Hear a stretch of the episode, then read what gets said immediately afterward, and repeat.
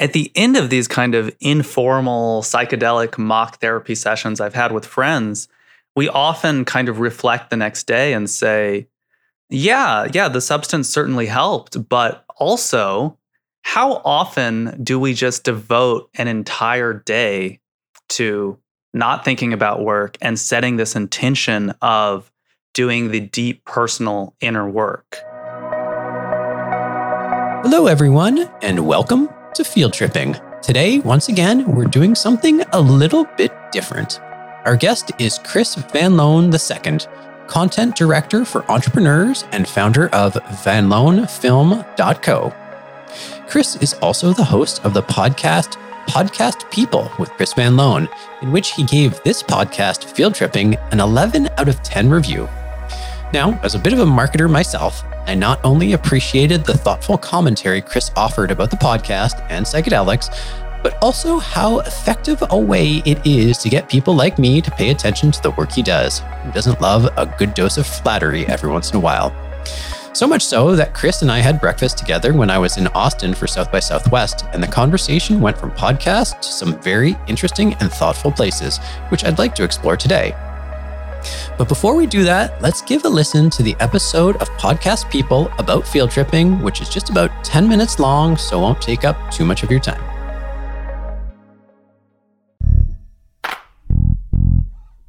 Let's go on a field trip, shall we? To hear about epic personal, spiritual, and business journeys on and in psychedelics.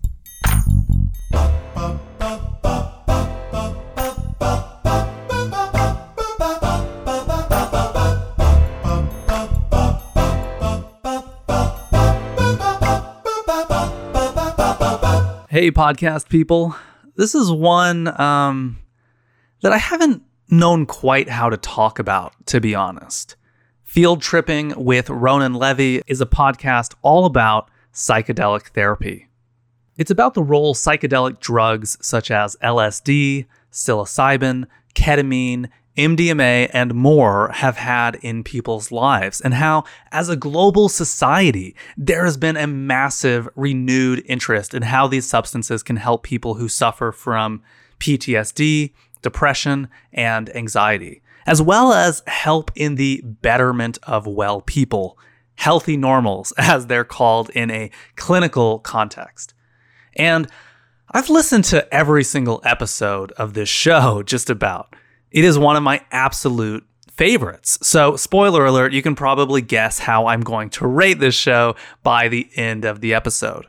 But I'm also realizing that it's been like four months since I've done a podcast review, and I really miss doing these. I've been busy with work and I've interviewed some people on the show and I've gone on some other people's podcasts to be interviewed. But talking about this particular show has been on my to do list week after week after week for seriously like 120 days or so. And I'm, I've been feeling like I have this writer's block or podcast block. And I guess that's because to talk about this show honestly and authentically, the way I really want to, would mean divulging, confessing to some of my own experiences and why this show has been so important to me. You know, psychedelics are still pretty stigmatized. So it feels a bit like a coming out of the closet moment. Even though in the circles I run in professionally, this is like the biggest open secret there is. Everyone is using these compounds for their own spiritual exploration, and personal growth and development.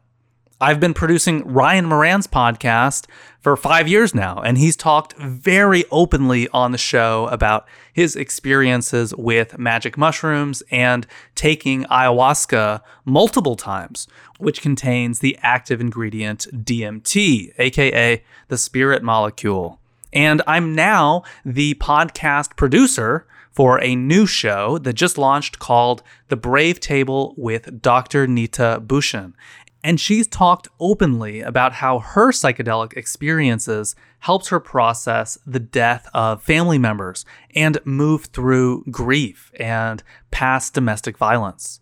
You know, I've filmed events with Aubrey Marcus and I've met him multiple times, a huge psychedelic proponent, as well as Tim Ferriss and Joe Rogan and Lex Fridman, all of whom now live here in my home city of Austin. I mean, I've lived in Austin for 30, maybe over 30 years now. I've been here since 1991. But anyway, all of these big, massive influencers in the entrepreneur space, in the science space, in the spiritual world have all talked openly about the benefits and breakthroughs from their trips. It's almost become kind of a cliche now for me when I go to entrepreneur events and masterminds, business conferences, and workshops. The question is, okay, how long can we go before someone brings up psychedelics? you know, and then inevitably in one or two days or in a couple of hours, someone is sharing their recent trip and their breakthrough, and, you know, they have to tell everyone about it. And what I'm saying is, in many circles, there is still a lot of taboo around this area, but in the world of entrepreneurship, everyone has a few stories to tell. But it's also been really exciting to see this conversation become more mainstream. Anyone and everyone can always watch the new documentary called Fantastic Fungi on Netflix with Paul Stamets. It's all about mushrooms, magic mushrooms, and their potential use for therapy. And it's really cool how they actually show people in that documentary going through sessions of professional psychedelic assisted therapy. On Hulu, there's a show called Hamilton's Pharmacopeia, where documentarian Hamilton Morris dives into the history and usage and chemistry of psychedelics. Really awesome show. And in the literary world, Michael Pollan's last two books, How to Change Your Mind and This Is Your Mind on Plants, have really done a lot to destigmatize these drugs because Pollan is a 67 year old serious journalist who never wrote about or really investigated these things until quite recently. So he lends a lot of credibility to something that many still see as fringe or new agey or even just dangerous. So there's a lot of buzz about psychedelics right now. But one of the things that makes this show different is that our wise host, Ronan Levy, is the co founder and executive chairman of a publicly traded company, Field Trip, which trades under FTRP on the NASDAQ. And Field Trip, the company, is a growing business which facilitates psychedelic assisted therapy experiences all over the world. Toronto, LA, New York, Seattle, Atlanta. They even have a location here in Texas, in Houston. So currently, because of the laws and all, they can only use ketamine in the state that I'm in. But from what Ronan talks about pretty openly on the podcast, they're trying to build the framework around these experiences so that when something like MDMA or psilocybin becomes rescheduled from being Schedule 1 drugs at the US federal level, they can start using those other compounds as well. But you know, the reason people use these drugs is because they consistently work and get results. I remember when someone described a guided therapeutic MDMA session as being like five years of therapy in one night. And I said, sign me up, of course. But, and before the recent prohibition, these things had been commonly used by therapists. And before that, Many indigenous cultures have used some of these compounds for hundreds and sometimes thousands of years. I know for me personally, I'm not the same person I was three or four years ago. And I have to credit MDMA specifically with helping me grow and move past my own traumas here. They say set and setting is everything with these experiences, and it's true. There's the importance of your location, you know, the room you're in, the music, who you're with during a psychedelic trip, but there's also your mindset, right? Your intention. And the intention of, I'm going to take this drug and have fun and dance and party and, and listen to music is a vastly, vastly different mindset than saying, I'm going to lay down, see what comes up, you know, explore some topics that I've really been struggling with, and let myself open up and talk to a close friend or a professional. And what I want to tell people from the outside looking in to people with no experience here is that your mental health can be potentially fixed and permanently improved. Not treated, not mitigated, I mean fixed permanently. There are just now so many documented cases, stories now of veterans with PTSD who have healed from their mental health struggles after just one or two or three sessions. I think we live in a world where we often band aid over symptoms, right? We medicate away what's on the surface instead of getting to the root of our problems. And psychedelic therapy can really help with that, getting to the root. Lets you see that the mental patterns that haven't been serving you can be changed. And the bad things that may have happened to you in the past aren't still happening. And you don't have to live in fear anymore. The way Michael Pollan describes it is like this there's this saying, right, that neurons that fire together wire together.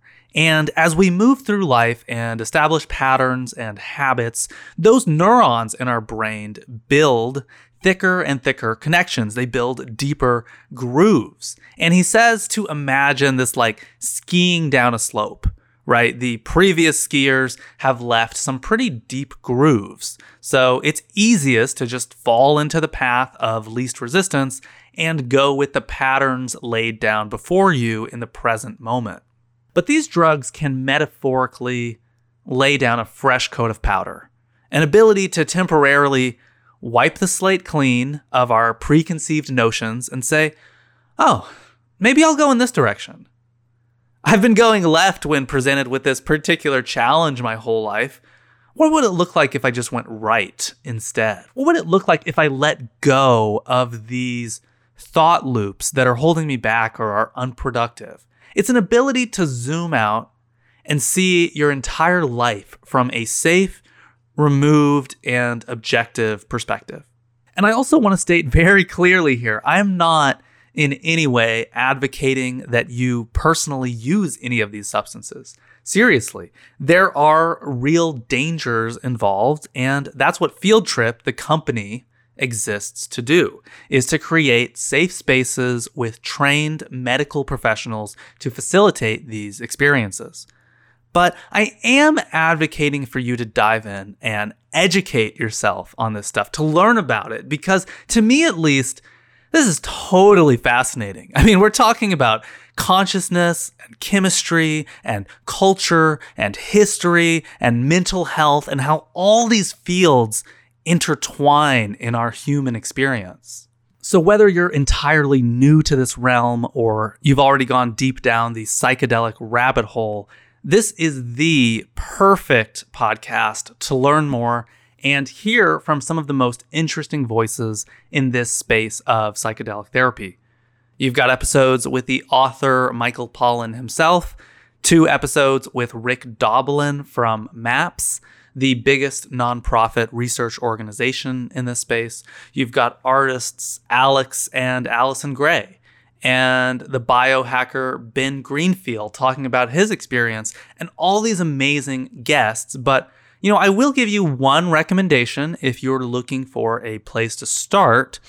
There's an episode called The Hippies Were Right with Dr. Julie Holland, MD, a psychopharmacologist, psychiatrist, and author who's dedicated her career to psychiatric wellness as an influential advocate for psychedelic medicine.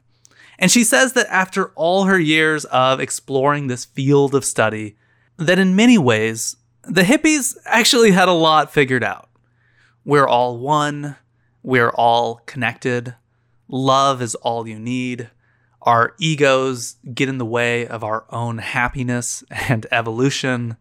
Now, of course, we also may remember that time period of the hippies. Remember the psychedelic 60s as naive now and idealistic and wild and crazy. And to that, our host, Ronan Levy, shares this quote from one of his favorite authors, Tom Robbins. Like the Arthurian years at Camelot, the 60s constituted a breakthrough, a fleeting moment of glory, a time when a significant little chunk of humanity briefly realized its moral potential and flirted with its neurological destiny. A collective spiritual awakening that flared brilliantly until the barbaric and mediocre impulses of the species drew tight once more the curtains of darkness. Now, I believe we are living through the beginning of another psychedelic renaissance, one where we'll be more careful this time, more responsible, hopefully good stewards of these very powerful substances.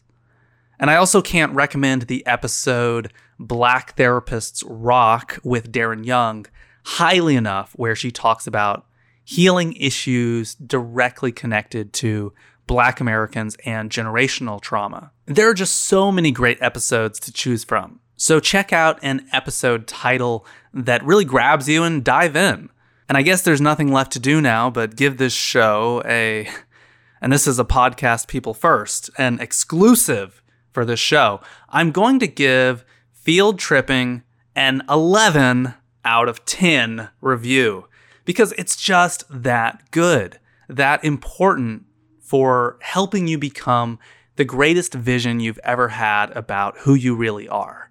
And a show that illuminates some powerful tools for a world that deeply needs some help in the realm of mental health.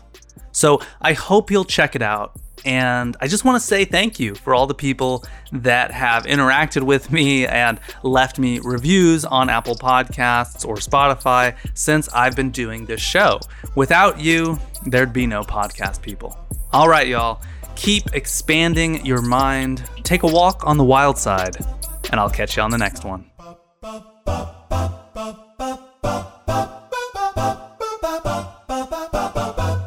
All right. All right. Well, thanks everyone for giving a listen to that episode of Podcast People. Chris, welcome to Field Tripping. And my first question for you is How on earth did you discover field tripping and what inspired you to listen to it in the first place? Yeah, thank you so much for for having me on the show, Ronan. Um, you know, it was a bit of kind of serendipity or synchronicity where I'll never forget I was leaving the grocery store and I actually got served an ad on Spotify. It was like a 30 second ad. And I was like, had my shopping cart and I was in the parking lot and I just caught psychedelic therapy experiences, business. And I was like, it was hitting all of the the trigger button kind of words for me. And I just like stopped right there, searched field tripping, and probably found an episode of that sounded interesting. It may have been like a Michael Pollan or um, you know Rick Doblin or something, and then just became it's become like my favorite show. And I've listened to every episode, and um, it just kind of feels like this um, this hidden gem that I wish more people knew about. Well, thank you. Thank you for listening to it. I hope you didn't drop your eggs in the grocery store. Uh, and I'm glad to hear that some of our Spotify ads did work. I, I really like to to hear that. Um, you know, it's one of those things that I'm still super self conscious about because I have no idea why in the uh, why on earth anyone would want to listen to anything that I have to say. Uh, so when people do stop and listen, it, it really is quite flattering because it is deep down somewhat surprising to me. Um, but take me through the next step. So you start listening to it, and and what gave you the idea to be like, I'm going to record a podcast review of field tripping? You know, how how does that connect the dots? So I first started my show, Podcast People, because at a certain point it became more difficult for me not to make the show because all of my personal conversations with friends and family were just, hey, I got to tell you about this amazing podcast I just listened to. It was becoming like my friends are like, okay, okay, okay, like you're the podcast guy. Can we talk about something else? And so it was like this outlet, right? Where in my work, I am amplifying the voices of others working with entrepreneurs and brands. Like when I gave a review of this show, I wish I had talked a little bit more about you and what you're bringing to this show as a host. But this particular show it was it was more like a coming out moment, right? Because in a lot of ways there is still so much stigma I was also someone who bought into that that story of, you know, I never smoked weed until I was 22 years old. I thought it was going to kill your memory and make you stupid and make you a loser. No, just having kids and uh, not sleeping for a few years will kill your memory and make you a loser. So very different than we. Sorry, I interrupted. Please continue. No, we can we can dive into this this kind of origin story more, but it's you know started experimenting with LSD and mushrooms from the these early years of like, you know, 24, 25 and that was profound in changing my perspective of kind of like reality and energy and and just like what it means to be human. And then it wasn't really until I turned 30 and revisited these things from the mindset of therapy and working through childhood trauma and self improvement and personal development.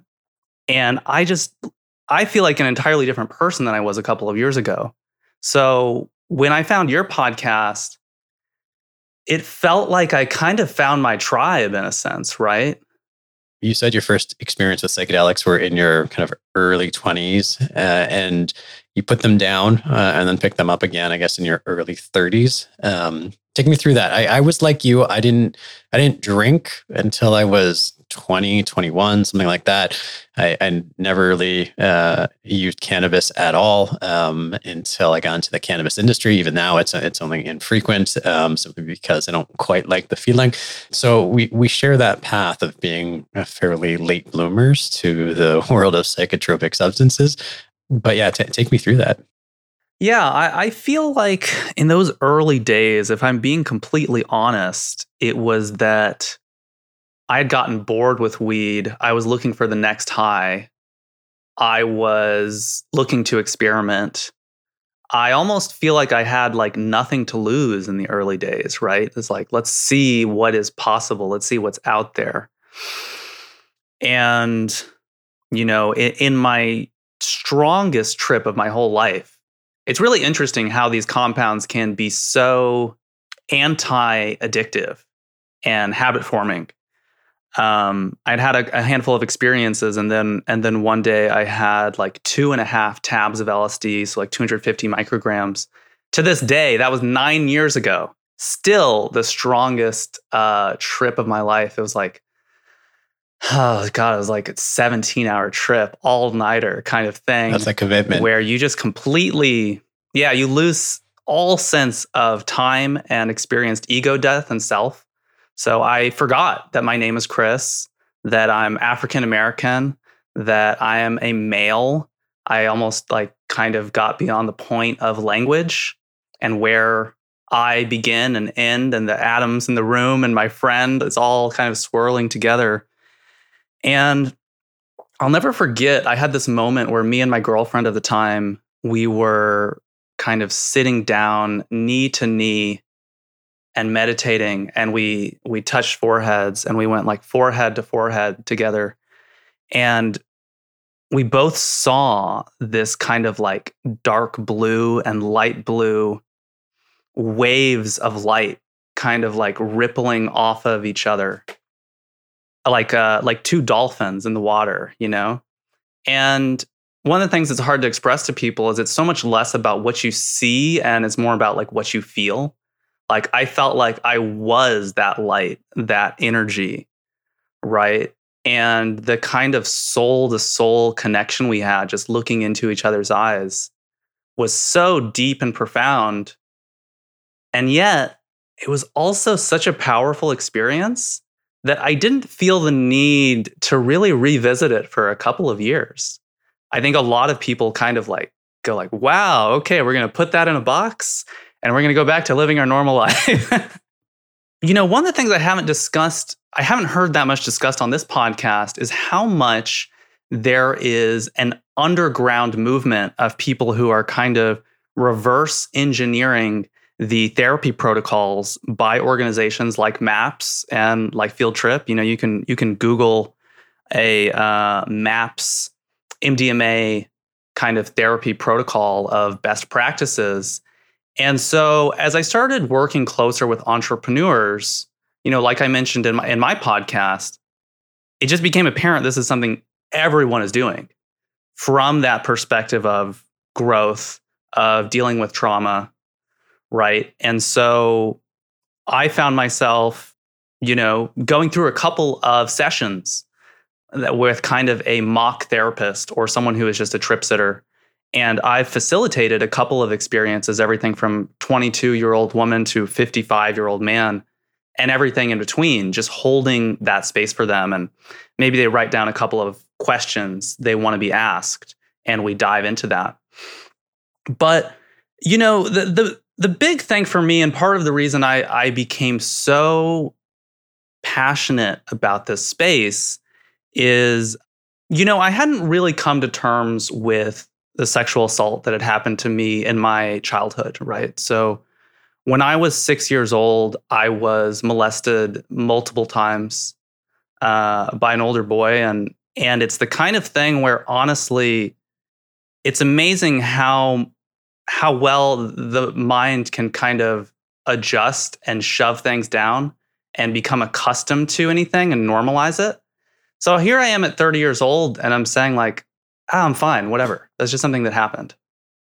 And it's like, is it really okay? And MDMA showed me that I actually had a lot to process.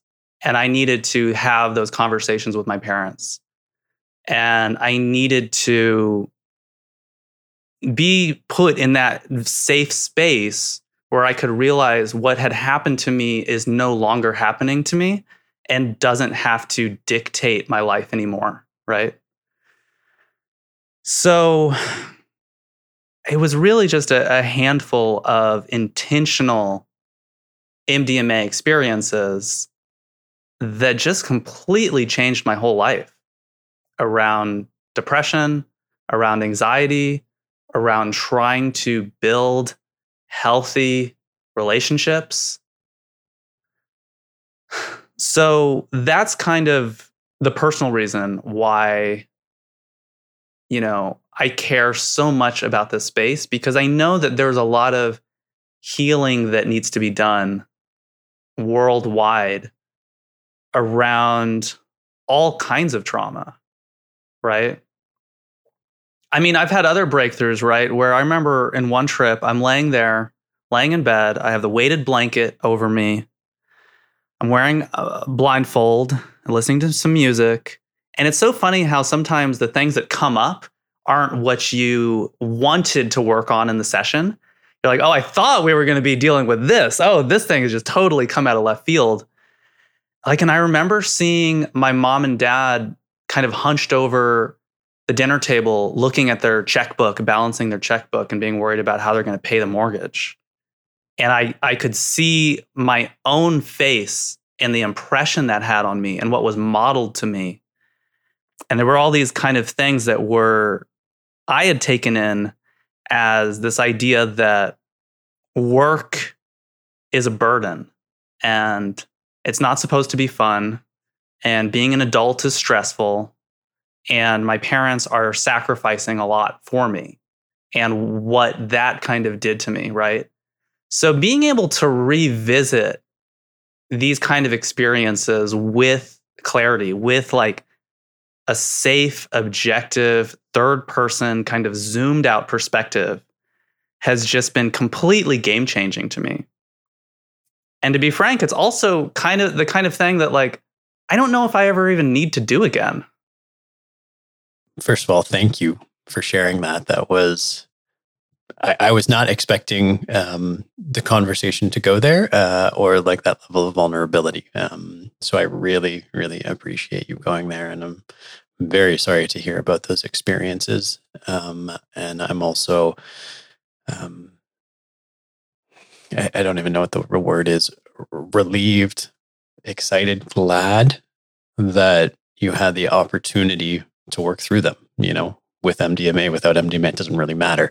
Um, but you know, that's exactly exactly what we're doing here. Um, so so thank you for being so so open and vulnerable there. I really appreciate it. That's the those are the stories that touch people because there's probably a lot more Chris Van Loan the seconds up there uh, with somewhat similar experiences who were the same way, which was like, and I'm certainly one of them, not the same experiences of like, I'm fine and and powering through until you realize, no, you're you're not fine. you're putting on a, a very good mask um, and you're holding on to it, but it takes a lot of effort and energy.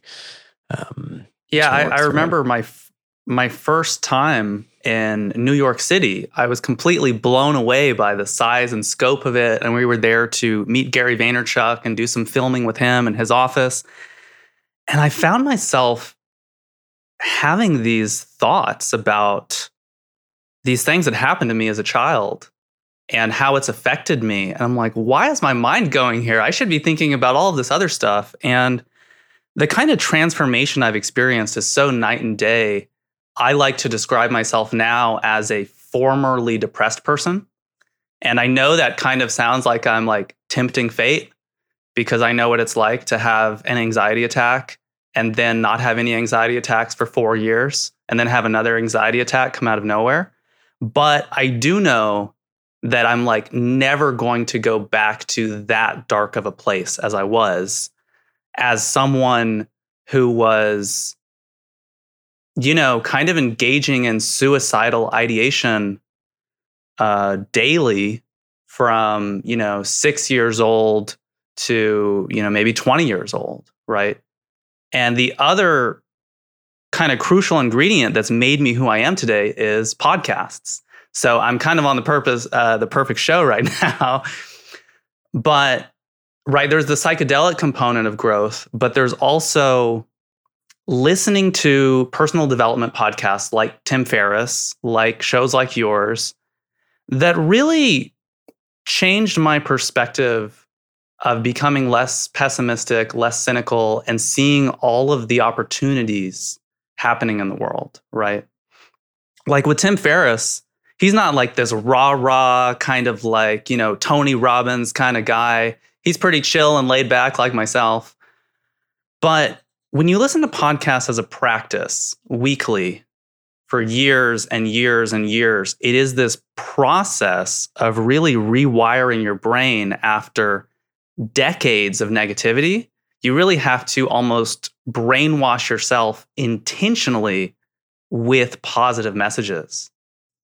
Yeah, absolutely. And, and that's a great reminder um, that, and I want to explore this a little bit more, but in any path into this, we'll use psychedelics as the example. It's it really is just opening the door and starting a process. It's it it most of the time is not doing the work. It may do a little bit of the work for you, but it's what you do with the awareness, you know, and the, and the realizations. The moment when you looked at your parents' faces, you know, and and realized that you took that on somehow, um, you know, or absorbed part of that, um, is is that's just the start. It's it's a big step, you know. It's it's a catalyst, but it really is only the start. And and, and that's one of the questions I have for you, which is with these awarenesses, how did you how did you move forward? I mean, we talk about therapy, and I think therapy is absolutely the wrong word. I think therapy can be a useful tool in the integration process, but I think a lot of people conflate therapy for integration. Integration is the, the lifelong process of doing it. Therapy just gives you some tools to maybe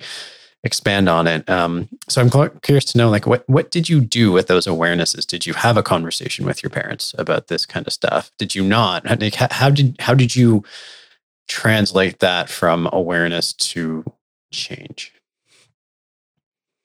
Yeah, it's it's interesting because so many of the changes that come about with psychedelics can be very subtle and non-obvious to someone on the outside looking in right? someone might kind of see me externally and be like, well, you're not like this super upbeat, bubbly guy. Like, you don't seem that happy. I'm like, well, I can't really show you my my younger brain versus my older brain and kind of have them side by side. But I do feel like I was in a lot of ways raised in a culture that was for one kind of kind of anti-therapy and also it was just like we don't really talk about difficult conversations. Like let's just keep everything happy and positive and we're going to keep a stiff upper lip and like stuff those emotions down. And one of the biggest shifts was realizing that i have to take initiative. And you know, there's the saying that everything you want in life is on the other end of a difficult conversation.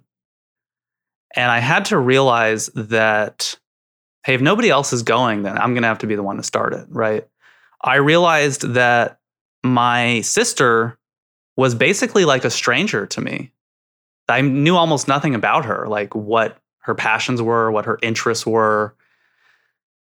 And I realized, like, well, shit, I'm the older brother.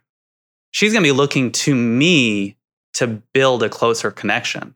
Right. So that was one of the, the biggest, the biggest shifts of being more willing to have those conversations and then being surprised when people are actually really delighted that you went there. You know, I've had conversations with family where they're a little bit taken aback at first and they kind of breathe and go, okay, so we're going to have that conversation. like, okay, um, well, and, and I think so often we assume with our families that certain things are off the table and certain things are on the table, right? But it's you have a perspective in this relationship too.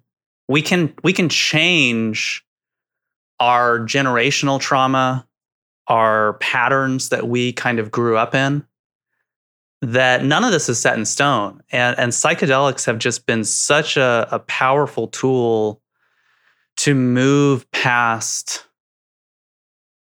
what we perceive to be like rules of reality. And I want to I want to make it clear, uh, and and this kind of goes a little bit into the deep end of of metaphysics and all that kind of stuff. Is like anybody who's listening, if you've had similar experiences or have to have or feel like you need to have similar conversations to the ones that Chris is referring to here, it's meditation is a good place to start, right? I mean, if, even even if you don't expect the uh, even if you don't accept the the metaphysical of what happens in our minds is actually happening in reality having those hard conversations just through meditation just in your head and practicing them and working through them moves the emotions through through you, right? It starts the process. Even if you're not actually talking to Chris because Chris was an asshole to you and you got lots of beef with him, just shutting your eyes and working it out in your head is a great place to start.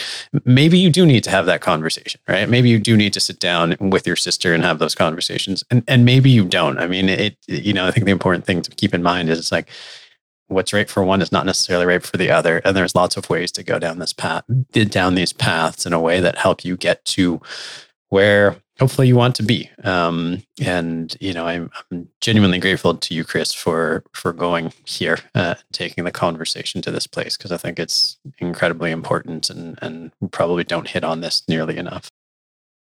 Yeah i think just like i had to uh, come out about psychedelics you know I, I think it's been valuable for me to just live my life very publicly because then it feels like no longer like it's a chain around my ankle that I am carrying with me through life or it's just like this weight off of my chest and my shoulders and it's like, you know what?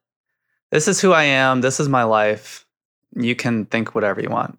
Well, well, again, Chris, thank you, thank you for for sharing those stories. And I mean, I think it's important, like I said, not just because it gives other people permission to you know potentially come out and realize that they've had similar experiences or different experiences but that conversations psychedelics, therapies, integration, all this work, it, it's all available to them, uh, and it can be a, a, place to to start the the shift and and and and and the healing. Um, and absolutely, you know, there's one thing I wanted to say about that, which is kind of at the end of these kind of informal psychedelic mock therapy sessions I've had with friends, we often kind of reflect the next day and say, yeah, yeah, the substance certainly helped, but also how often do we just devote an entire day to not thinking about work and setting this intention of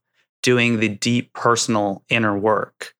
So it certainly feels like an amplifier. But at the end of the day, I mean, you can also just take MDMA and go to a concert and dance and not have any deep transformative experiences. One thing I wanted to go into, and, and it was, it really focused on the conversation that you and I had while in Austin, uh, and you touched on it with with Joe Rogan uh, and, and, your comments. Actually, I'll ask you about that. What What are your thoughts on Joe Rogan? Are you a Joe Rogan fan? Um, do you think it's a good thing or a bad thing? And, and how do we evolve that conversation? Because it's a subject of interest to me. There's a great Vox article that went deep on Joe Rogan. Um, you know, and the only thing they could really say about Joe Rogan is that because he's not in a professional journalistic construct, he's not bound by any professional rules or ethics. You know, they pointed out how open-minded and inquisitive is inquisitive he is and how you know he has people from the left and the right from the scientific to the woo woo and it's like he's just asking a lot of questions and some people think well just by asking the questions you're platforming people. Okay maybe there's debate there but you know he's hard to pin down with the exception of the fact that he is he has he has no limitations. There, there's no restrictions on what he can and can't do, and, and and that's you know the only thing they could say is really being a challenge of of Joe Rogan. But I'd be curious to know your thoughts on on Joe Rogan. I I really hesitate to say that I'm a fan, but I'm a fan of the show as someone who has listened to I don't know over 300 or 400 hours of the Joe Rogan Experience. Um, I feel like I can often look at it a little bit more objectively than a lot of uh, pundits who try to like write a hit piece about him, which is, you know, often lacking in certain level of nuance, right? I like the show because I think its strength is also its fault, which is that Joe is not often very tough on his guests and he will just let them talk. So, over the course of two, three hours, people often very end up revealing themselves, who they are, what their values are. They can bullshit you for 30 minutes to an hour. But after a while, you really start to get a feel for who they are and what their personality is.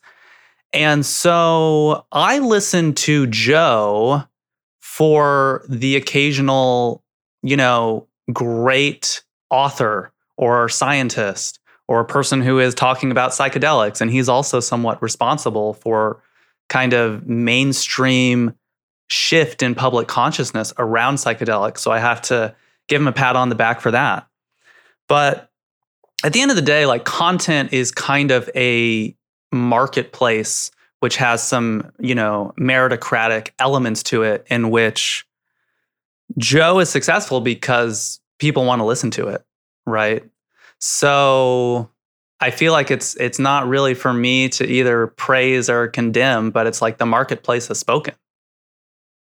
That's a that's an interesting point. Um, and probably one I have to think about more. But it feels like in in in in, in the context of information, I'm not sure the market uh, is necessarily the the right determinant because it determines what determines what people want to hear, not not necessarily what needs to be heard or ought to be heard. And I don't know who the the the arbiter of what needs or ought to be heard is. But um, you know, as as a very gross example, it's like a lot of people watch pornography, right? Maybe there's merits porn, maybe there's not, but you know, there's probably a lot more people watching it for destructive reasons than constructive reasons. And so it's like, again, it's a very deep philosophical and political conversation about what you do about that. But in the in the marketplace of ideas, oh, clearly as we see with Facebook, and, and this is a, a perfect um, extension in social media to my next question. it's not the best ideas that seem to float to the top. It's it's it's the ones that appeal to some of the baser elements of what it is to be a human. And so, let me ask this this question, um, which is. One of the things that I've become really focused on over the last few years is the role of media, information, and narratives um, and their impact on our society as humans we are meaning making machines, and psychedelics have an ability to amplify the meaning we attach to our experiences, which explains my interest in, in psychedelics and this conversation. The uh, last week, I read an article in the Atlantic called "Why the Past Ten Years of American Life Have Been Uniquely Stupid," and one line in particular stood out to me. Uh, it said, "Social scientists have identified at least three major forces that collectively bind together successful democracies: they say democracies. I'm editorializing here. I would say societies. Uh, social capital, meaning extensive social networks with high levels of trust, strong institutions, and shared stories. Social media has weakened all three. I, for better or for worse, and, and I may be shooting both of us uh, in the foot or in the head by saying this, kind of lump podcasting into social media. And so I'm curious to know how how you think about that in particular and um, what we do with that. How, how do we take that that statement, which I think probably is is pretty accurate, and, and do something meaningful with it, such that we're not purveying or culpable of weakening those institutions that I think should and i'm not saying all institutions should exist or continue to exist but there are certain institutions that i think we do need to exist um, how, how, do we stop how do we make sure that we're not doing that or playing into that and, and it comes up um, you know, in the conversation around conspiracy, conspirituality, which I'd like to get to as well. But before we get to get that, I'd love to hear your thoughts on that first question. I think the thing that comes to mind for me is, you know, we handle this kind of unprecedented time we're in with responsibility and with nuance, as both from the creator perspective and from the perspective of the listener right? I, I think it's it is a scary time in which people who are good at speaking and people who are highly charismatic and people who elicit anger and you know aspirations of wealth are often driving our national conversations right now.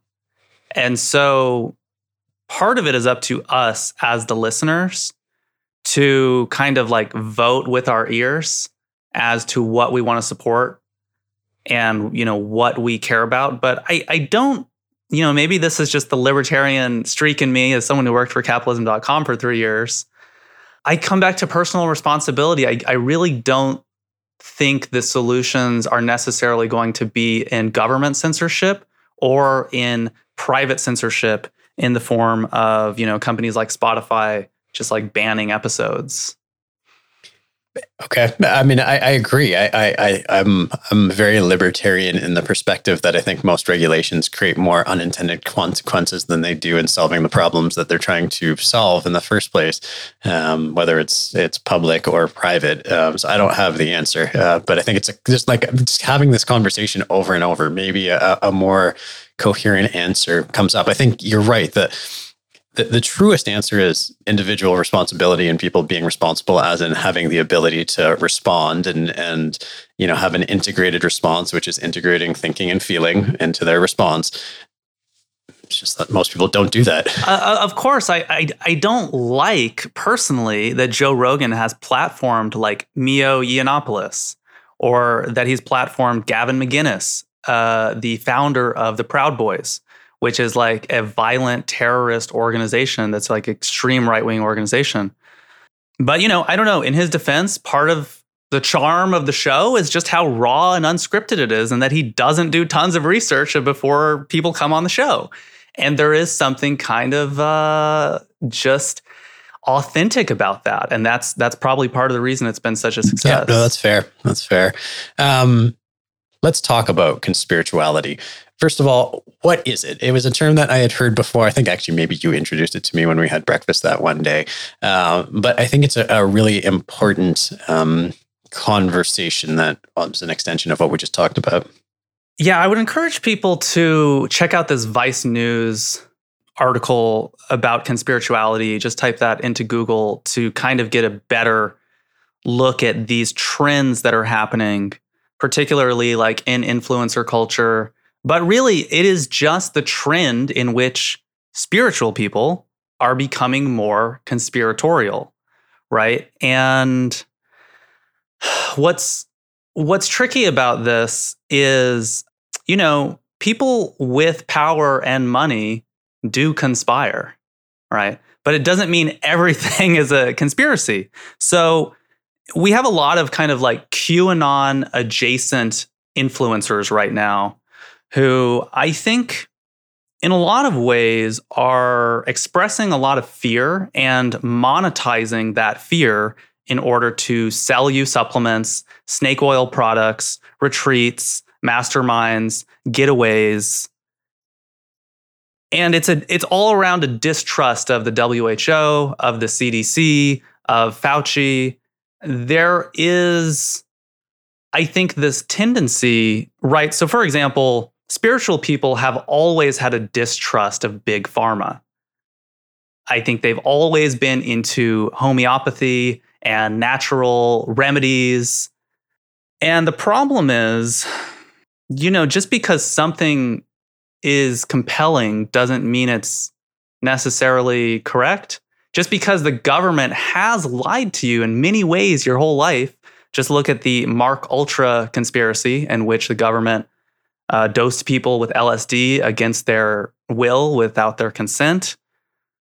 These things do happen. The media the mainstream media has lied to you, but that doesn't mean they lie about everything. I mean, are are 0% of New York Times articles now credible? I worry that we're we're heading towards kind of a post fact world in which we can no longer have any kind of shared sense of reality. So let me let me share this quote with you from a Austin, Texas spiritual influencer, uh, pro psychedelic. Doesn't really matter who said it because it kind of captures the sentiment that I'm seeing over and over and over and over again. So here's the quote I've found that anytime the mainstream narrative is preaching and prescribing any particular behavior or value, the best thing is usually to do the exact opposite. Now, I don't know how that lands with you, particularly Ronan, because I think there's a part of us that goes, yeah, fuck the authority, man. I'm a free thinker. I do my own thing. But you don't have to think about that line of reasoning too too long until you start to see the logical fallacies and that this is really a simplistic binary way of thinking. CNN says do this, I'm going to do the opposite. Biden says do this, I'm going to do the opposite. Um, and so, in many ways, it's much like a son who vows to never become like his father. And so he lives the opposite life and makes the opposite choices, but is in many ways still being controlled by his father. So I think, you know, one of the things we're talking about, right, is that I think people's relationship to government and media is very similar to kind of familial dynamics in which a lot of people resist authority figures. Yep. Uh, it's funny. This exact conversation came up in my session with Erwin yesterday, which is, you know, if your default reaction, and I choose that word carefully, uh, to something is the exact opposite of someone else's, you know, my parents were overbearing and too protective, therefore I'm going to be totally let my kids run free with with no guidance. It's like that that's not responsible. That's re, uh, that's a reaction. Energetically it's on the same through line of like no or yes right? Uh, but it's the same energetic uh, of, what's going on.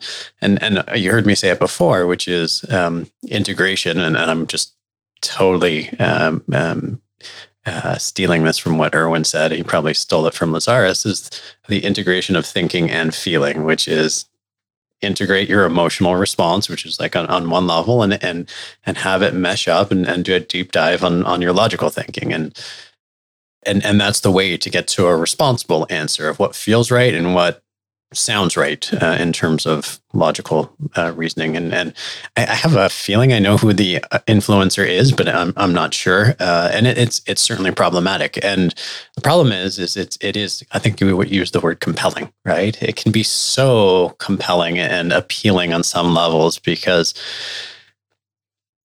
I, I mean, especially, I, listen, I'm guilty of it. Like I, I'm the first one to admit that I'm generally, generally inherently contrarian, but I see it from the perspective of when everyone's going this way, there's opportunity in going this way, not necessarily that you should run that way as, as a personal life choice. Um, um, but it's it's it's it's scary because it does and we've talked about on this podcast a little bit it creates a post-truth world. And if you can't have any shared beliefs if you can't even agree on the same set of facts in a given circumstance how can you have a conversation around it? Um, it becomes impossible and that leads to the weakening of the institutions that we just talked about and the breakdown of society.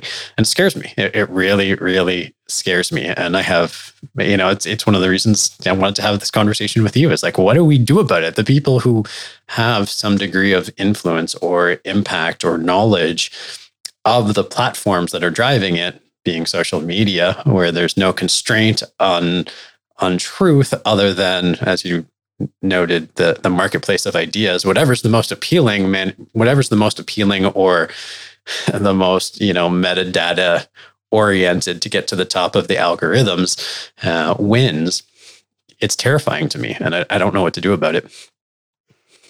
Well, I, I definitely don't want to end this podcast on a, a sour no, note. Okay.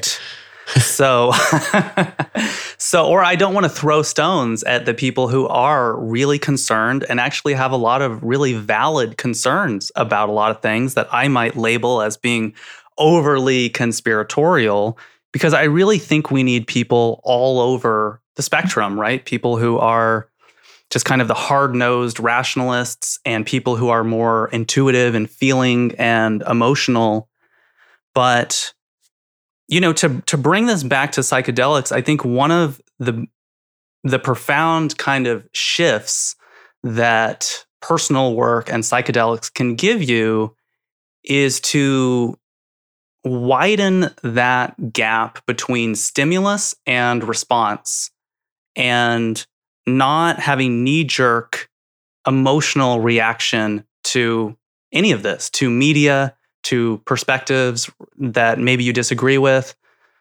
I mean, on this show, uh, you had um, the uh, astrology gals on the show, and I'm not personally a big fan of astrology, but I, I find found it very interesting to to understand why it has meant so much to them. Yep. So, you know, there it's just as someone who works in media, the trend I'm seeing is I don't know if you're familiar with uh, Tucker Max, who owns Scribe Media. Yeah, he's a friend of mine. And he has started this movement called Doomer Optimism, which is basically kind of just like Prepper 2.0. And I'm seeing this trend of all of the spiritual entrepreneurs becoming more kind of like right leaning politically and essentially giving up on society and saying, you know what? I want to leave the city, get some land. We're going to start over. We're going to grow our own food. We're going to get a bunch of guns. And to me, I feel like what would be more effective is for influencers to use their platform to bring about change and work with government and ask more of government than to want to kind of run away and live in the woods under some like libertarian fantasy. But that's just my perspective. Yeah, no, that, that that's fair. I mean, you know, when I, when I talk to Tucker and, and we have touched on on these conversations a little bit, you know, the, the first thing he says is it's all about sovereignty and individual responsibility. He's like, disagree with me. I don't care. Like not not in like a confrontational ways. Like you do what's right for you and I'm gonna do what's right for me. And I think that gets a little bit lost, which is a lot of people like, oh well, you know, Tucker's doing it and like that sounds really good and it sounds really simple. Um, therefore I'm going to do it. It's always harder. you know, it's not easy. Um, I think people like Tucker have gone a lot deeper in terms of like actually trying to understand what it really means as opposed to being a default reaction. But that, but that's kind of the problem. And and you know, as you were talking, I, I wrote this down, uh, which is everyone knows, or at least mo- most people I know, hope most people I hope know uh, that if you ever catch on fire, you should stop, drop, and roll, right? Uh, and when it comes to what I want to call the dumpster fire of media these days, maybe the best advice should be to stop, think, and feel before doing anything else. So that's going to be my my my new go-to, which is, you know, create that space between stimulus and and you said response. Um, yeah, that that I think that's absolutely the best advice and the most important thing people can do. Um, you know, and, and really gut check it and both objectively do some digging, Google it, research it. As also also tune into yourself and be like, does that feel right? Uh, you know, th- th- there's always that expression. I think this perfectly ties back to what you're saying about doomer optimism of like the grass is always greener on the other side until you get to the other side and realize that a all of the problems that you supposedly left are still there, at least your interpersonal ones or your personal ones. Um, and everything is going to be more complex um, when you actually get there. It's it's it's it can be easy, but it's usually not. Well, I, I love that. Um, you know, what, one of the things I wanted to ask you is how can I kind of take the next step in supporting field tripping? It's a good question. I, I, mean, I think you've done a lot. You've done most, more than most already. You know, writing that review and, and getting it out there and sharing feedback and coming on here. It's like that. That's great. And then, you know, anytime you're um, having conversations with people who you think would benefit from some of the conversations that here that happen on here. I think that, that that's it. I mean, those are the big things. Of course, like if you controlled CNN and could give me a prime time slot, that would be great. I'd be happy to go on there. I'll look into it. but otherwise, you know, I'm really focused on just doing the grassroots thing, reaching people one person at a time. Uh, you know, one of the things that came up for me, I think it was coming out of a psychedelic experience recently. Um, I realized that like my ambition with field trip and field tripping is to have a meaningful impact on the world. But uh, when I realized that if I just change one person, like if just one person is changed by virtue, of, not I change one person. I think that's the wrong way to say. If one person is changed by virtue um, of their experience with me or us or this podcast, then I, have done my job. You know, the, the rest can happen uh, and, and we'll all start rolling down a hill. I even look at it now, which is like if Field Trip went out of business tomorrow, which it won't, but um, even if it did, it's like we've created a whole ecosystem. Like we've created a whole bunch of snowballs rolling down a hill that are only getting bigger and bigger and bigger. And so we've already created what I think is going to be a, a massive impact. And that, that feels great. All right. Well, I will be listening and supporting. I really do think truths can come out of conversation right? Just the the history of dialectic going back to ancient rome and greece in which opposing ideas can help us arrive upon truth. So i really think this is important what you're doing. I mean i really think it is waking a lot of people up. I've shared episodes of this show with friends and family members who maybe have never done psychedelics but i think maybe oh they might be receptive to this one and it does feel like that is going to ripple outward in ways that we can't even yep, predict. 100%. Well, on that note, thank you for doing that. Uh, thank you for coming on this podcast and having this conversation. It's been delightful. I, I you know, I knew it would be after a conversation in Austin, uh, but I really appreciated this. Thank you for being so vulnerable and thank you for sharing you know and and doing the work you're doing uh, directly indirectly it's all super powerful so so thank you If you've been listening to this podcast, you'll have heard each of the following quotations come out of my mouth. First, if you're honest, you sooner or later have to confront your values. Then you're forced to separate what is right from what is merely legal.